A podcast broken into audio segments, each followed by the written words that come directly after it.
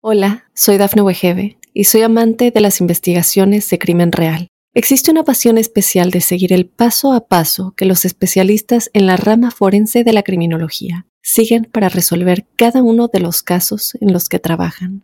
Si tú, como yo, eres una de las personas que encuentran fascinante escuchar este tipo de investigaciones, te invito a escuchar el podcast Trazos Criminales con la experta en perfilación criminal, Laura Quiñones Orquiza en tu plataforma de audio favorita. Óyenos audio. Los miramos para arriba y sabíamos que había otras entidades ahí. Subimos la escalera. Digo, yo no puedo subir la escalera. Era como que si esa entidad nos agarrase.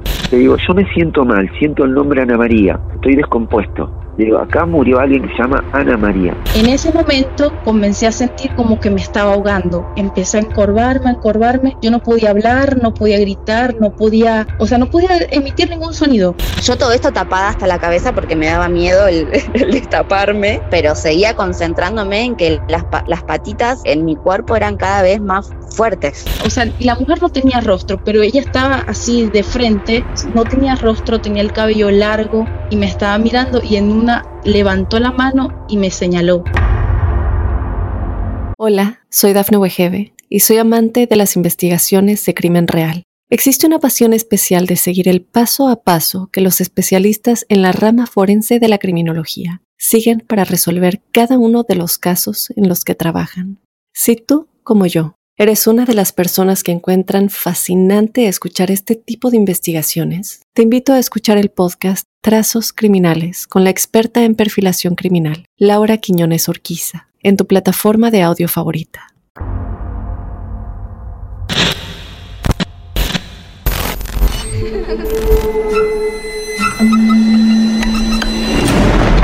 Los seres vacíos nos observan.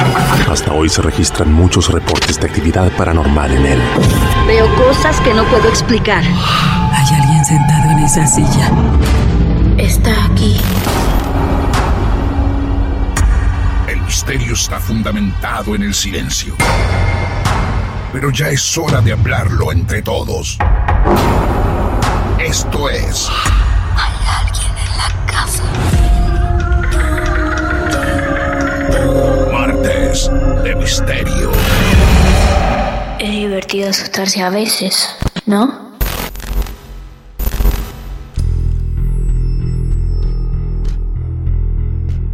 Buenas noches amigos y amigas de Marte de Misterio, bienvenidos una vez más. Mi nombre es Martín Echevarría, arroba Martín de Radio, y aquí estoy para darles la bienvenida a otro cóctel de historias y de casos paranormales que tanto nos van a sorprender. Porque esta noche tenemos otras tres historias antes de dormir, ideales para escuchar en el cuarto, en su habitación, con auriculares, con la luz apagada y dejarse llevar. Historias que tendremos por Argentina y también por Perú. Hay tres protagonistas que nos están esperando esta noche. Vamos a comenzar aquí cerca de donde creamos Marte de Misterio, cerca de Mar del Plata en Buenos Aires, nos está esperando Lula, una protagonista que a lo largo de su vida ha vivido distintos casos esotéricos, de esos que nos gusta escuchar. Es por eso que la protagonista de esta noche ya está en línea con nosotros. Hola Lula, buenas noches. Gracias por sumarte a nuestros episodios en Marte de Misterio. ¿Cómo te va? Hola Martín, ¿todo bien? Lula, nuestra amiga de hoy, ¿cuántos años tiene?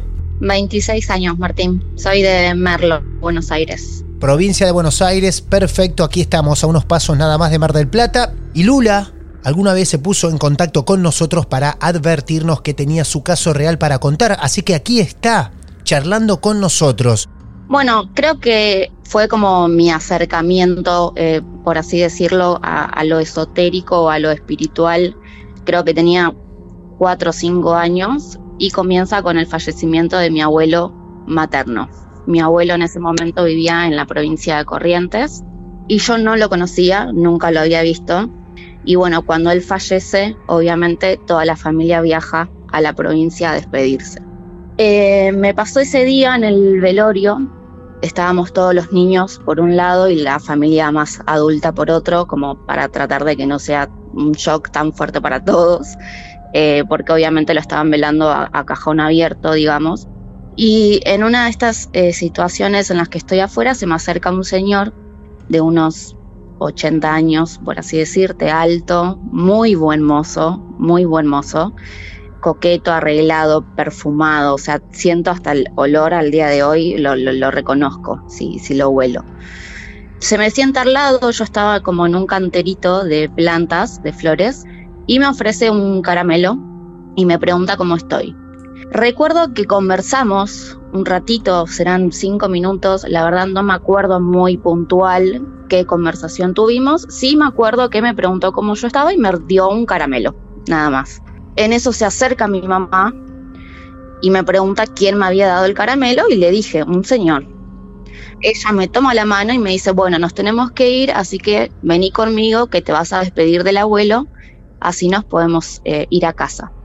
Cuando me acerco al cajón a despedir a mi abuelo, retrocedí, miré para atrás al cantero donde yo estaba sentada y le dije a mi mamá, ese no es el abuelo porque el abuelo está allá. Y señalé al, al, cantero de plantas donde yo había conversado con ese señor que era mi abuelo, nada más que como yo no lo conocía, no sabía que era él. Claro, claro.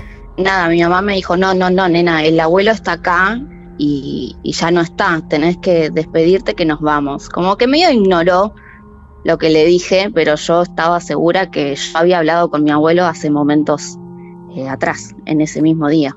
Ese fue como mi primer acercamiento, si, si queremos decirle, a, a, a, lo espiritual o mi primera experiencia que recuerdo. Luego de grande, ya va, grande, era niña todavía, a los 13, más o menos 14 años, no tuve mejor idea como otros tantos oyentes que jugar al juego de la copa. Claro. Bueno, vos jugaste al, al juego Era... de la copa, no directamente la Ouija, pero bueno, sí, es su versión más casera. Sí, más casera, era una copa de vidrio que teníamos acá en casa y, hicimos las letras en papel, imagínate. Era todo muy, muy casero en ese momento, con amigos, compañeros de la escuela, primos, éramos más o menos seis personas. Eso lo hicimos en, en ese momento en mi habitación, en la casa de mi madre. Era la primera vez que jugábamos, por lo menos yo, y arranqué con una actitud bastante prepotente o burlona hacia el juego. Para mí era como, esto es mentira, no claro. va a pasar nada. Claro, grave error. Subestimé mucho la situación. Bueno, entre burlas de mi parte eh, hacia el juego en sí y, y hacia mis amigos también, eh, en un momento digo, bueno, si, si, esto es, si esto es verdad, entonces tiene que pasar algo, tiene que no solamente moverse, tiene que suceder algo. No termino de decir la frase que la copa estalló, explotó y quedó hecho polvo. O sea, ni siquiera eran pedazos de vidrio, era un puñadito de polvo en el centro del juego. Qué impresionante eso, qué bárbaro. Retrocedí en ese momento y todos mis amigos volaron despavoridos, o sea, cada, literal salieron todos corriendo y se fueron a sus casas. Muchos eran vecinos también, entonces obviamente me quedé sola. Eh, no estaba mi mamá en casa, no estaban mis hermanas tampoco. Entonces dije, bueno, ¿qué hago? ¿A quién llamo? Yo me quedé muy, muy asustada, tenía eso eh, ahí, no había tocado nada. Y me contacto por teléfono fijo con una vecina mía también, amiguita en ese momento, que era la única que no había querido venir a casa ese día porque eh, ella y su familia eran cristianos, eh, evangélicos, obviamente no compartían el hecho de jugar esas cosas eh, y quedó como afuera del grupo ahí, media excluida. Pero ante mi miedo y mi terror dije, bueno, ¿a quién más voy a llamar que a ella? que, que, no sé, que venga a rezar aunque sea conmigo a, a, decirme algo y a, decirme qué sucedió y, y si esto es peligroso o no. La llamo, viene a mi casa, obviamente no le, no le comenté la, la, situación de una porque también corría eh, yo con el riesgo de que ella se asuste y también se quiera ir de mi casa. Así que simplemente nos sentamos en el sillón del living, prendimos la tele y nos pusimos a ver dibujitos. El recurso, me genera mucha ternura el recurso de los dibujitos, ¿no? Como si eso pudiera aliviar algo, porque son dibujitos animados, ¿no? Sí, aparte yo tenía la copa y el juego en la pieza ahí a dos metros, claro. o sea, tenía que solucionarlo en algún momento. Totalmente, sí. Eh, em, bueno, seguimos sentadas en el sillón mirando los dibujitos y en un momento se empieza a cerrar y abrir y abrir sola la puerta del baño que estaba atrás de la tele, o sea, era imposible no ver esa situación. El dato de color quizás es que la puerta era corrediza. Se empezó a abrir, a cerrar, a abrir, a cerrar, sin parar. Mi amiga de nuevo se pone a llorar y sale corriendo a la casa. o sea, me vuelvo a quedar sola. Ella sale eh, por la puerta de, de, entrada, es una puerta de madera eh, tipo pentágono, muy antigua, muy pesada. Y es una puerta que eh, se abre solamente de, de, adentro, o sea, queda trabada, digamos. Sale ella primero y yo intento obviamente correrla y salir atrás de ella y cuando yo quiero salir la puerta se cierra, da un portazo y yo no podía abrir, no había forma de poder abrir la puerta. Intenté con la llave, sin la llave, golpeando, eh, diciéndole a ella que por favor vuelva y me abra de, del lado de afuera. No había forma de que yo pudiera salir. Nada, llanto, me, me quedo como acurrucada en el piso al lado de la puerta, eh, llorando del miedo que tenía la puerta seguía golpeándose, o sea, en ningún momento de, todo esto que te cuento paró de, abrir y cerrarse, hasta que acudo al teléfono fijo de nuevo eh, y llamo a mi cuñado de ese entonces, que vivía acá tres cuadras de, casa. Le digo que por favor venga a mi casa, que estaba sola, que había jugado el juego de la copa y que tenía mucho miedo porque la puerta del baño se estaba abriendo y cerrando y él de hecho escuchaba el ruido de la puerta por el teléfono. Ah, él escuchaba el ruido. los- Mirá vos. Él escuchaba el ruido porque era impresionante la, la brutalidad con la, con la que se abría y se cerraba la puerta. A los dos minutos llega él y obviamente que cuando él llega la puerta abrió normalmente. La pude abrir yo de hecho del lado de adentro y bueno, me quedé con él resguardada hasta que vinieron mis papás. Eh, y bueno, de ahí obviamente no, no jugué más. O sea que hasta ese momento, hasta que llegó tu amigo tu papá, los fenómenos paranormales después no ocurrieron más. ya no ocurrieron más durante un tiempo. Bien. nunca, o sea, yo nunca volví a jugar acá, acá en casa, nunca eh, volvió a abrirse la puerta y demás. Y esto, como te dije, habrá pasado a mis 13, 14 años y a los 16 yo me fui a vivir eh, a otro lado sola. Eh, o sea, tampoco seguía viniendo para acá. Ahí ya voy a, bueno, a entrar eh, a mi adultez, digamos, fue el año pasado, si no me equivoco. Tomamos la decisión con eh, mis dos amigas de irnos eh, el fin de semana a acampar de camping a la Laguna de Lobos. Es un lugar que queda más o menos a 80 kilómetros de donde vivo yo. Ujú. Fuimos en auto, son dos horas de viaje más o menos, y nos quedamos todo el fin de semana en el camping las tres. Sucede lo siguiente, salíamos para ir de viaje desde la casa de una de mis amigas. Éramos tres, mis amigas y yo. Ellas dos son primas. Para salir de viaje teníamos que ir a la casa de una de ellas porque nos quedaba más cerca en realidad salir de ahí que salir de mi casa. El viernes a la tarde vamos a la casa de mi amiga y empezamos a preparar los bolsos para el sábado a la mañana arrancar viaje. Eh, cenamos las tres, lo más tranquilos, eh, y nos acostamos a dormir. Eh, la dueña de casa, mi amiga, vive sola. Sí, esto es importante aclararlo. Ella vive sola, solamente con su perra. Y ese día, bueno, terminamos de cenar y demás, y le pregunto, eh, amiga, ¿con quién vas a dejar a tu perra todo el fin de semana? Porque nos vamos a ir y pobrecita no se va a quedar sola. Me dice, no, no, la tenemos que llevar a la casa de mamá, la va a cuidar ella todo el fin de semana. Entonces terminamos de cenar, cargamos a la perra al auto y la llevamos hasta la casa de la mamá de ella, que vivía más o menos tres cuadras. Dejamos a la perra, todo muy normal, nos volvemos y nos acostamos a dormir. Dormimos eh, las tres en, en la misma cama, digamos, ¿no? De dos plazas en la habitación de ella. La perra de mi amiga suele siempre dormir con ella en su habitación, una especie de caniche, es muy chiquitita, muy peludita y es muy viejita, entonces al respirar hace como un ruido muy particular, eh, como si estuviese agitada todo el tiempo.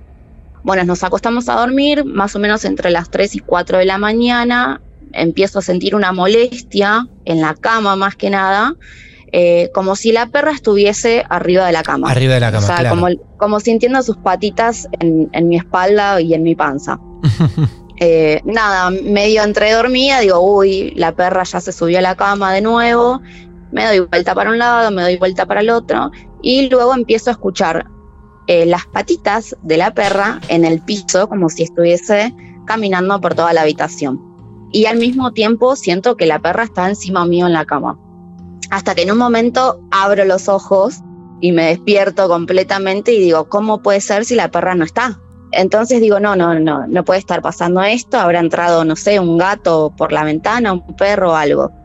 Yo todo esto tapada hasta la cabeza porque me daba miedo el, el destaparme, pero seguía concentrándome en que las, la- las patitas en mi cuerpo eran cada vez más fuertes. Cuando logro eh, tomar el coraje, ahí ya se me pone la piel de gallina. Mm, tranquila, tranquila.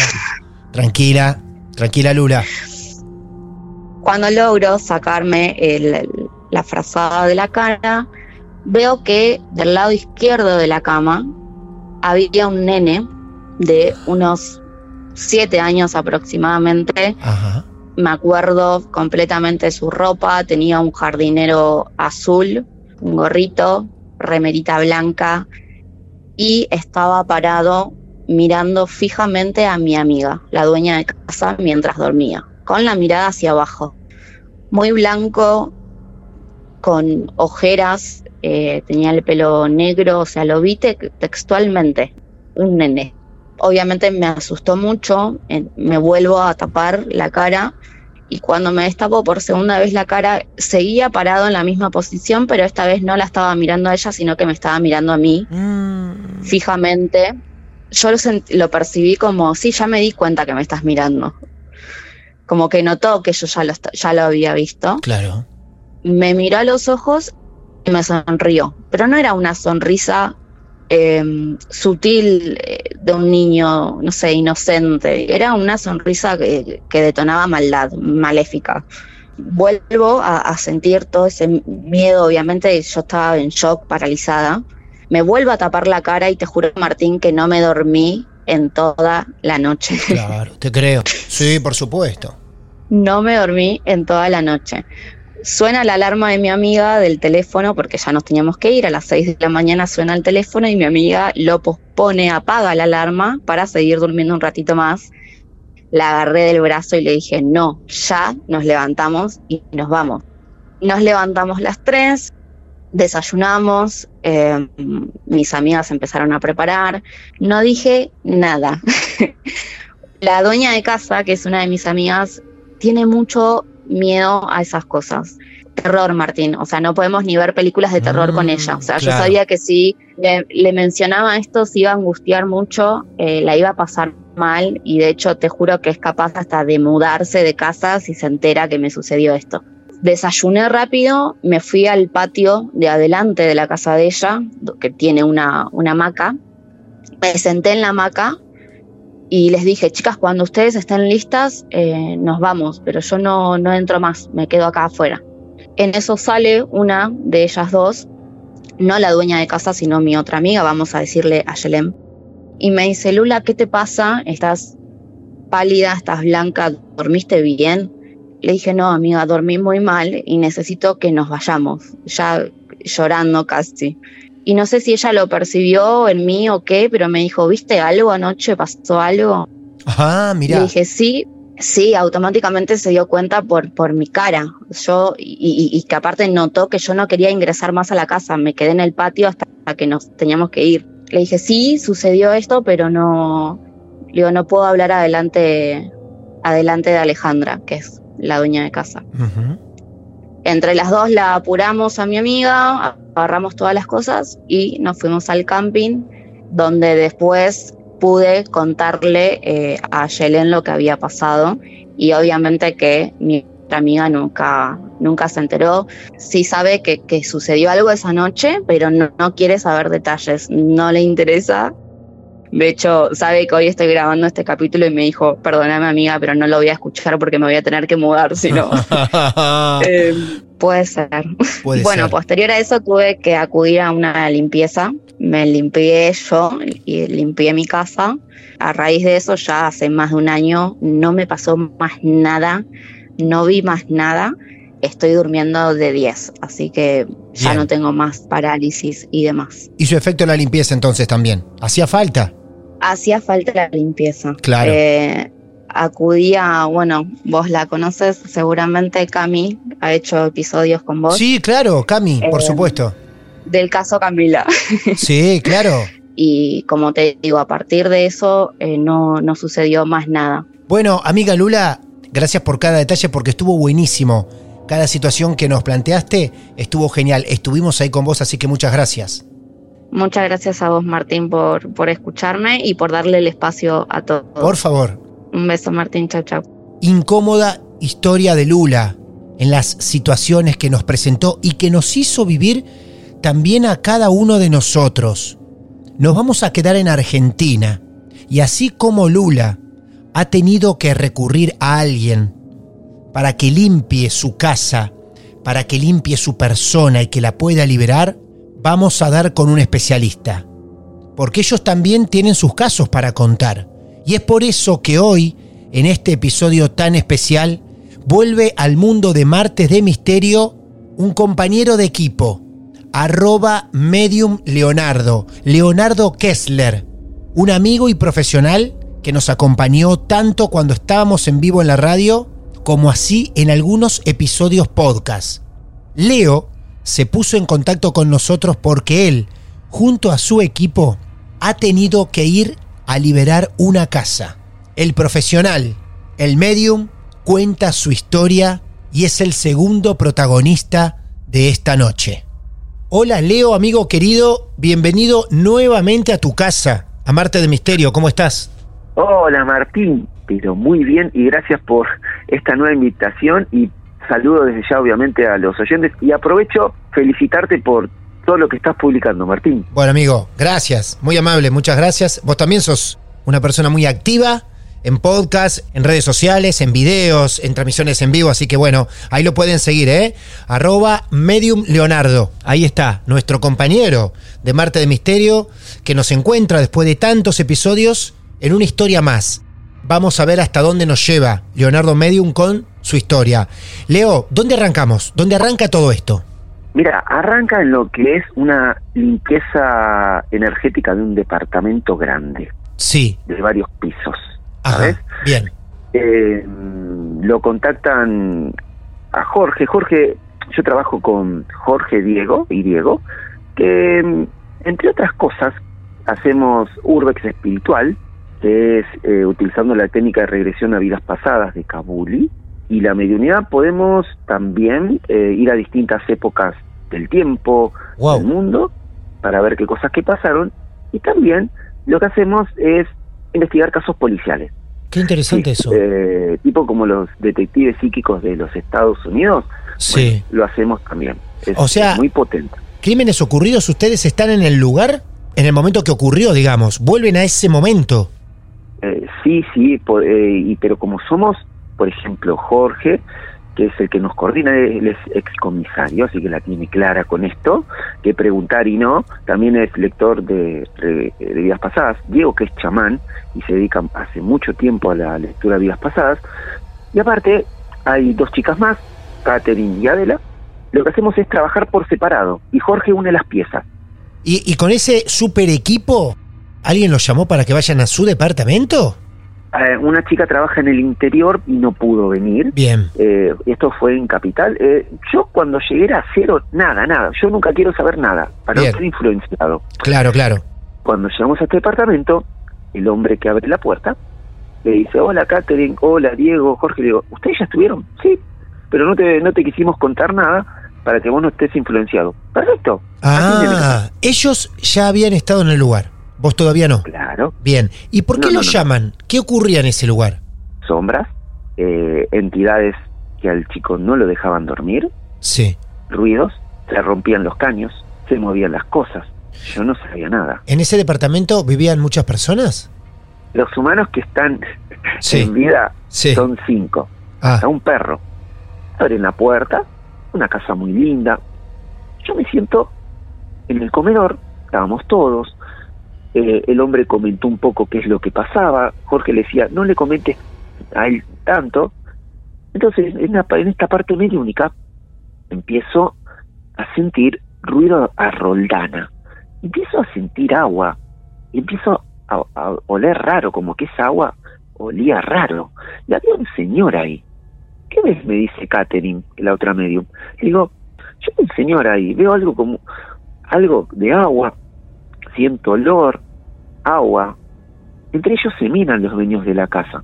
Dice, se nos rompieron los caños y siempre se rompen. Y la última vez que tuvimos, se rompieron los caños y había olor a pis. ¿Se rompían los caños que están incrustados en la pared?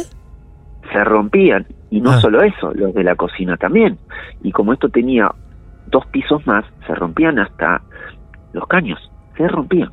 Esto significa no voy a, no, yo no creo que era la parte emocional del agua, porque las emociones y la biodecodificación, no, no, esto había otra cosa acá. Había un señor que después lo encontramos arriba. y ahora va a venir eso.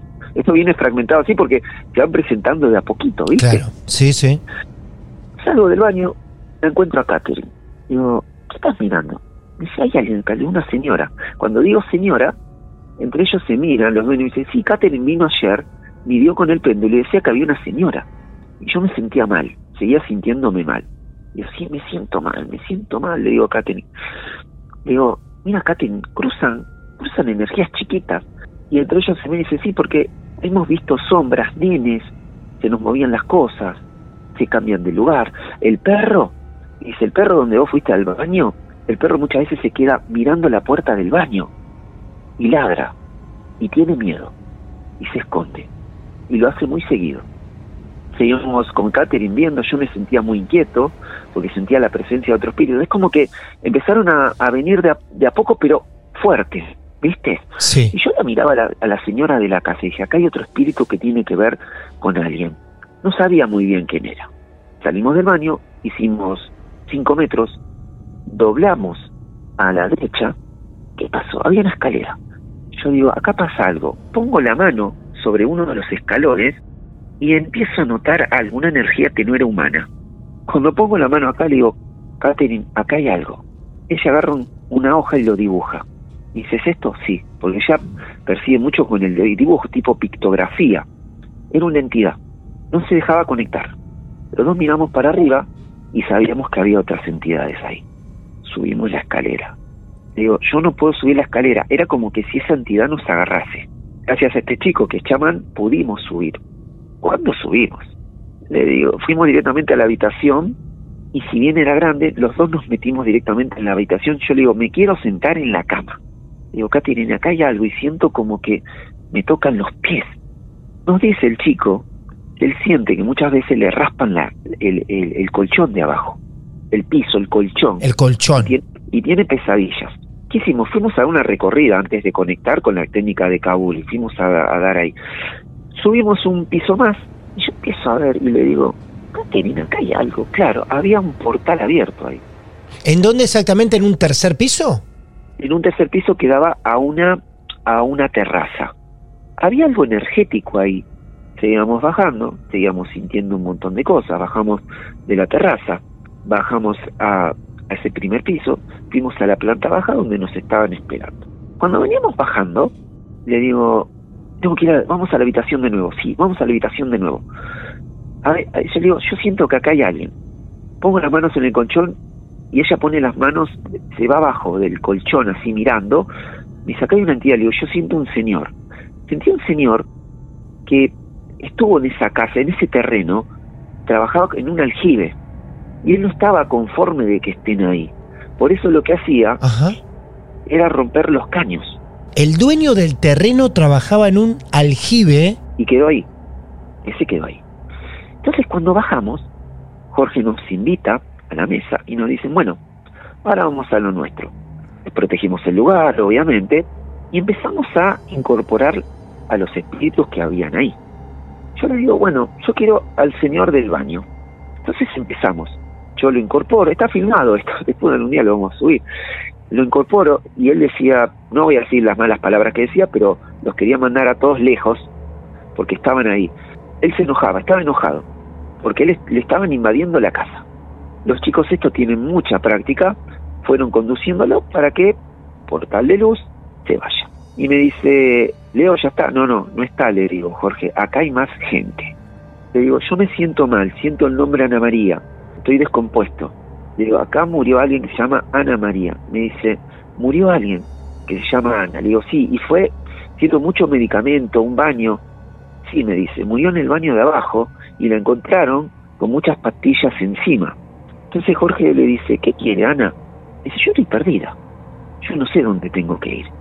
Empiezan ellos a hablar con ella. Buscamos un pariente al abrir un portal de luz y se fue con un pariente. Vamos así y de pronto se me incorpora un espíritu. Me levanto y la miro. Le digo a la mujer de la casa, ¿tu papá falleció? Sí. Le digo, ¿tu papá quiere que sepas esto? Le digo, primero tu papá era muy prepotente. Tu papá no te dio lugar en la vida. Tu papá te retaba, te denigraba, te golpeaba, no te ayudaba, no te permitió la llave de su casa. La mujer me mira. Dice, sí, es así. Entonces yo empecé a caminar desde lo que es la cocina, donde estamos, el comedor, hasta el cuarto de ellos. Le digo, vos notabas, me, dice tu papá que él se para delante de tu cama. Dice, sí, yo lo noté muchas veces ahí a mi papá. ¿Qué quiere? Te viene a pedir disculpas. Mm, mira vos. Te viene a pedir disculpas. Terminamos, hablé con el espíritu, hicimos lo que tuvimos que hacer, que es esto de poder que se vaya en luz. Le vino a pedir disculpas. Bueno, empezó como a calmarse la cosa un poco. Pero ¿qué pasó? Faltaba algo. Los nenitos. Sí. Los que estaban ahí. Entonces, digo, acá hay algo más. Entonces, cuando empiezo a conectar, le digo, ¿ustedes les regalaron un par de zapatos? Sí, dice. Yo que vos los saco. Se miran. Y la señora dice, yo sabía que esos zapatos tenían algo.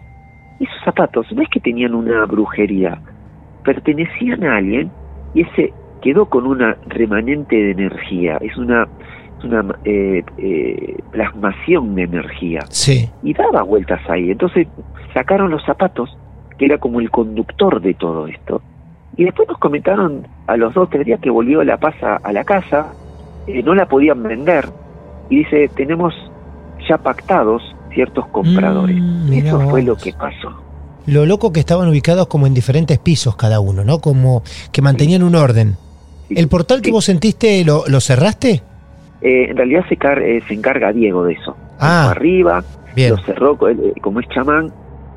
Pero hay algo acá. Hay veces que una limpieza no alcanza. Yo no quiero meter miedo con esto de la limpieza, pero que tengas una paz ahora no quiere decir que algo no vuelva. Si ya pasó una vez, podría pasar algo más. Le dimos consejos a las personas cómo mantenerse ellos sanos y el lugar sano. A mí me queda la duda porque en ese edificio ha fallecido mucha persona, muchas. Y no sea cosa de que como vieron la oportunidad los espíritus vayan presentándose en esa casa. Cuando volvimos, salíamos del lugar, yo iba bajando la escalera y me daba vuelta porque digo, acá hay más gente. Estamos acostumbrados en Marte de Misterio a escuchar casos donde te cuentan toda la situación, el protagonista o la protagonista que lo sufre, y algunos te dicen, fuimos a buscar a una persona, así así, hizo un trabajo y liberó la casa. Bueno, en este caso fue al revés. Nos cuenta la historia esa persona que fue a hacer el trabajo, como Leo, que ya ha participado en otros episodios, contada desde otro lado, desde el llevar adelante el método de limpieza. Y poder también, que es súper importante, a través de la mediumnidad que él practica, que esa historia tenga un cierre o que esa historia tenga un porqué. Y esta historia lo tuvo. Maravilloso, maravilloso, Leo. Bueno, amigo, qué bueno encontrarte cada tanto por aquí y, y qué bueno que compartas todavía algunas experiencias con nosotros. Nos hace muy felices, ¿eh? Bueno, Martín, gracias. Y la verdad tengo que agradecerte porque gracias a vos, cuando comencé, que me diste una mano enorme en Instagram, yo crecí un montón. Así que Muy gracias, bien. Martín. Me alegro muchísimo que así sea, un hombre de bien, muy serio en este campo que siempre digo está siempre caminando sobre una línea muy delgada, como para mantenerse en la seriedad o para desbarrancar, como para caerse, según quién lo trate y quién lo lleve adelante, con respeto y con mucho profesionalismo. Una de esas personas es arroba medium Leonardo. Leo, gracias como siempre. ¿eh?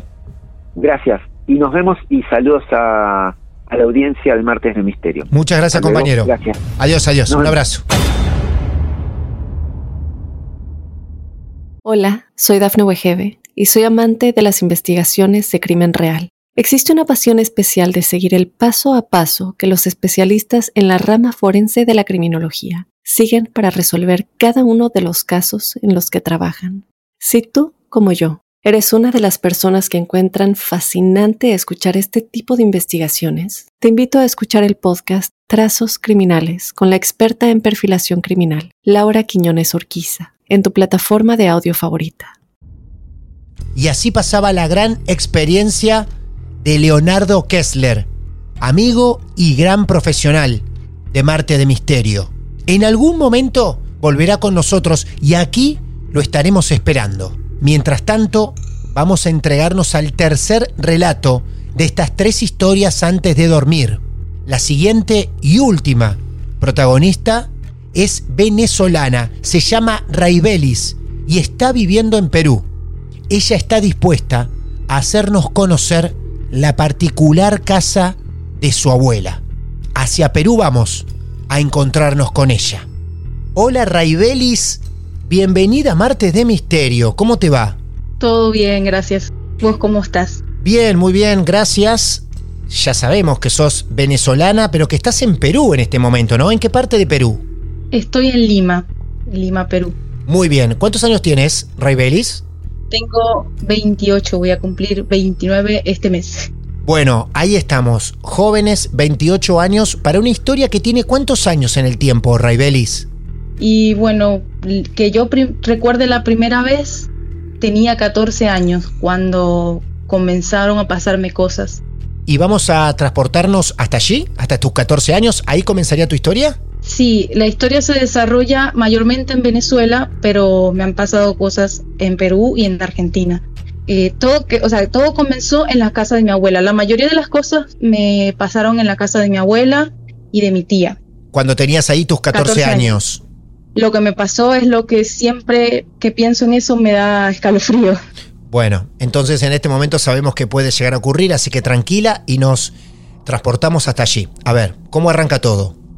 Cuando yo tenía 14 años, yo recuerdo perfectamente que a mi abuela le gustaba mucho la, la santería, tenía mm, un altar en su habitación y con mi prima que hablé el otro día me estaba comentando que siempre que nosotros estábamos ahí nos daba miedo mirar ese altar. Como, de hecho, su calle le dicen la calle de, de los brujos, porque ¿Cómo? hay mucha gente que hace... ¡Wow! Sí, la calle donde vive ella, donde vivía, porque falleció hace tiempo. Eh, esa calle le dicen la calle de los brujos, porque hay mucha gente que hace, que todavía actualmente hace brujería. Yo recuerdo que yo escuchaba a eso de las 12 o 1 de la mañana, escuchaba tambores, escuchaba cánticos y me tenía que dormir sí o sí escuchando eso. Esa vez, cuando, o sea, mi mamá también tiene ciertas habilidades para, para sentir y ver cosas. Y ella siempre me decía que yo tenía que tener cuidado cuando estuviera por allá, porque, o sea, se me podía pegar algo. Esa vez, mi mamá me había mandado a buscar algo en la cocina de la casa de mi abuela. Entonces, yo fui normal, de repente me comencé a sentir extraña, comencé a sentir como una pesadez en la espalda, como si alguien se me hubiese subido encima y me estuviera como abrazando. En ese momento en el que yo mm, estaba sintiéndome así, comencé a sentir como que me estaba ahogando y empecé a encorvarme. Empecé a encorvarme, a encorvarme. Yo no podía hablar, no podía gritar, no podía, o sea, no podía emitir ningún sonido. Solo me sentía que me estaba ahogando.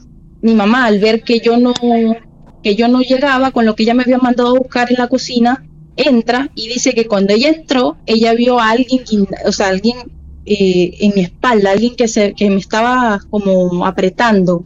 Entonces mi mamá empezó me gritó mi nombre y dice que eso que yo tenía atrás en la espalda salió corriendo y se fue atrás a la casa de mi tía. Primero te quiero preguntar lo siguiente. Vos no vivías en la casa de tu abuela donde está ocurriendo este episodio que nos estás comentando, ¿no? Ibas de visita cada tanto. No. O sea, iba muchas veces porque mi eh, era muy pegada a mi familia por, por esa parte, pero no vivía ahí. Muy bien. Mientras vos sentías todo eso que te estaba pasando, esa pesadez, eso lo iba viendo tu mamá y otras personas que estaban ahí, o por lo menos tu mamá y ella ve como una sombra sale de tu cuerpo, sale por esa casa también y se va lo de tu tía. Donde, o sea, solamente lo vio mi mamá porque para, o sea, te, explico cómo, cómo era. Mi abuela y todo el mundo estaba en el frente de la casa. Yo entro a la casa de mi abuela, hay una, ahí está la sala y hay un pasillo. Cuando yo estoy en el pasillo es que me empieza a pasar eso y mi mamá al ver que yo que yo me estaba tardando, porque ella me había mandado a buscar algo, al ver que yo me estaba tardando, ella entró. Y cuando entró dice que me vio en, esa, en ese momento que dice que vio una sombra que me estaba como, como agarrando. Y que en el momento en que ella dijo mi nombre, la sombra se fue. Y se fue por, salió por la puerta de la cocina hasta la casa de mi tía que está atrás. ¿Cuánto tiempo duró ese episodio? Y no te sabría decir, fue como o sea, un minuto o menos que yo me estaba sintiendo así ahogada, que me sentía como que me estaban agarrando por la espalda. No sé la verdad cuánto tiempo pasó, pero en ese momento yo lo único que quería era que me ayudaran porque me sentía demasiado asfixiada. Y lo único que recuerdo es que mi mamá se fue de frente hacia la puerta de, de salida, o sea, por donde salió, y lo demás es como, es como borroso, como que yo estaba muy asustada y de ahí, una vez durmiendo en la casa de mi tía, que está atrás de la de mi abuela, también tuve una, experiencia así como que me ahogaban. Yo sentí que alguien se puso encima de mí, se subió encima de mí, de mi estómago, y me estaba mm, ahogando. Entonces en ese momento yo, en el, en el sueño, no sé, yo, yo reconozco a la persona reconozco a la persona y era alguien que había fallecido hace mucho tiempo, un, familiar, y yo sentía que me estaba ahogando, pero no, no ahorcando, sino me estaba poniendo las manos en la boca y en la nariz. Y no le quise comentar a nadie porque era un familiar, o sea, era una persona que había fallecido, era una persona muy querida, y no quise comentarlo por temor a que me fueran a decir algo, qué sé yo. Pero sí fue una situación bastante complicada en ese perdón, en ese momento, porque me sentí bastante mal. Bueno, ahí estamos entonces en esa casa de la abuela, ¿no? También, reiteramos, es cuando dormías en la casa de tu abuela. Sí, ahí, ahí, ahí fue donde me pasaron esas cosas. Luego en el 2017 yo tuve que emigrar por la situación de mi país, tuve que emigrar y ya eso yo tenía 21 años. Yo tuve que emigrar y me vine aquí a Perú. Cuando yo me vine acá a Perú, yo conocí a mi esposo, a mi actual esposo. Yo lo conocí y fue algo muy bonito y como los dos ya queríamos estar juntos, nos vinimos a vivir juntos en su casa. En su casa eh, yo me sentía tranquila, me sentía este, cómoda hasta que me quedaba sola. Cuando me quedaba sola, yo me sentía observada, me sentía, sentía que yo caminaba y alguien caminaba al lado mío por el rabillo del ojo siempre veía una sombra. Y era de que yo no quería salir del cuarto, ni, ni ir al baño, ni nada, porque el temor que yo tenía era ese que siempre me sentía observada. Esta casa es de tres pisos y un sótano. Y yo siempre le he tenido miedo al sótano. Ajá, mira vos. Porque en el sótano mi esposo dice que hay duendes. No he visto nada, pero sí le tengo miedo porque él me cuenta que cuando era cuando era pequeño, bueno, ni tan pequeño, cuando tenía más o menos unos 10, 11, 12 años, él siempre cuando tenía las parálisis del sueño, él veía, él sentía que le jalaban los pies y lo arrastraban por los tres pisos hasta llevarlo al sótano. Ay, no, por Dios. Pero bueno, lo que me pasó a mí acá, que, que, ha sido bastante fuerte para mí, porque es primera vez que me pasaba, era que yo estaba, estábamos durmiendo, por primera vez en la vida me dio lo que una parálisis del sueño. Yo me recuerdo abrir los ojos y no poder moverme. Yo no me podía mover para absolutamente nada. y lo único que podía mover era un dedo y yo le estaba tratando de, de dar, o sea, de tocar a mi esposo para que se despertara y me ayudara a mí a, a, poder moverme. Claro. En lo que yo este, entro en desesperación, yo miro hacia el frente, al frente de nosotros teníamos el, el mueble donde está la tele. Yo ahí en una esquina veo a una mujer, así como en cuclillas, mira, o sea, la mujer no tenía rostro, pero ella estaba así de frente, no, no tenía rostro, tenía el cabello largo, tenía una, una bata blanca y me estaba mirando y en una levantó la mano y me señaló. Yo ahí cuando vi eso yo me desesperé, o sea, estaba, le daba y le daba a mi esposo y no se despertaba, no se despertaba y ya cuando se despertó yo estaba toda asustada, le conté y me dice, ay, eso, eso, o sea, él me dice, eso para mí es normal porque ya a mí ya me ha pasado. Y yo, ay, no, ¿por qué? No, no, estas cosas, estas cosas no, no me pueden pasar a mí porque, o sea, en ese momento me daba muchísimo miedo, o sea, esas cosas nunca me habían pasado y me pasó ahí en ese momento. O sea que ahí en ese lugar solamente experimentaste una parálisis del sueño de ese nivel, bastante fuerte. Sí, sí, la verdad sí fue una experiencia bastante, o sea, para mí fue muy fuerte porque la verdad nunca me había pasado. Sí, he, he despertado y he visto mi cuerpo, o sea, he estado, he visto mi cuerpo dormido y yo estar mirándolo, pero así como en ese momento no. Y otra de las cosas que me pasó en esa casa era que yo también me despertaba a las 3 de la mañana todos los días porque había un olor a podrido. Ah, Era bueno. un olor a podrido era un olor a podrido como no sé, era como yo buscaba, yo decía, no, se me quedó una basura, la gata me, me, habrá traído un animal, algo, pero nada, o sea, no había nada. Y era siempre a las 3 de la mañana, porque yo siempre me fijaba la hora, o sea, siempre veía mi celular. Y siempre me daba ese olor a podrido que hasta yo le decía a mi esposo, ¿será que me están haciendo brujería o algo? Porque no puede ser que yo todos los días me despierte y huela, o sea, a las 3 de la mañana y, me, y huela eso un olor que en ningún otro momento del día aparecía. No, no, no, ningún otro momento. Era es en ese preciso a las 3 de la mañana siempre olía eso. Entonces yo empecé a investigar y empecé a, o sea, a buscar cosas y yo y decía que podía ser un, un descarnado o algo así. Y ya después pasó un tiempo y no volví a sentir más el olor porque yo empecé a, orar, empecé, mi mamá es eh, evangélica y ella me decía que orara, que le pidiera a Dios, que todas esas cosas se me, se me quitaran y así. Entonces con el tiempo ya eso fue pasando.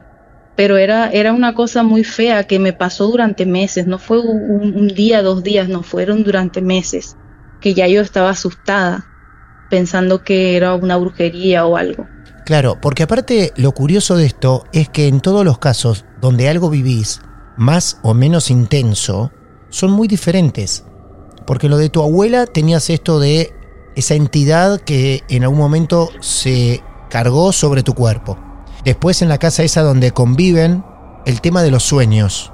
Y acá, sí. el olor a podrido. Casos típicos, Sí. pero diferentes en cada lugar.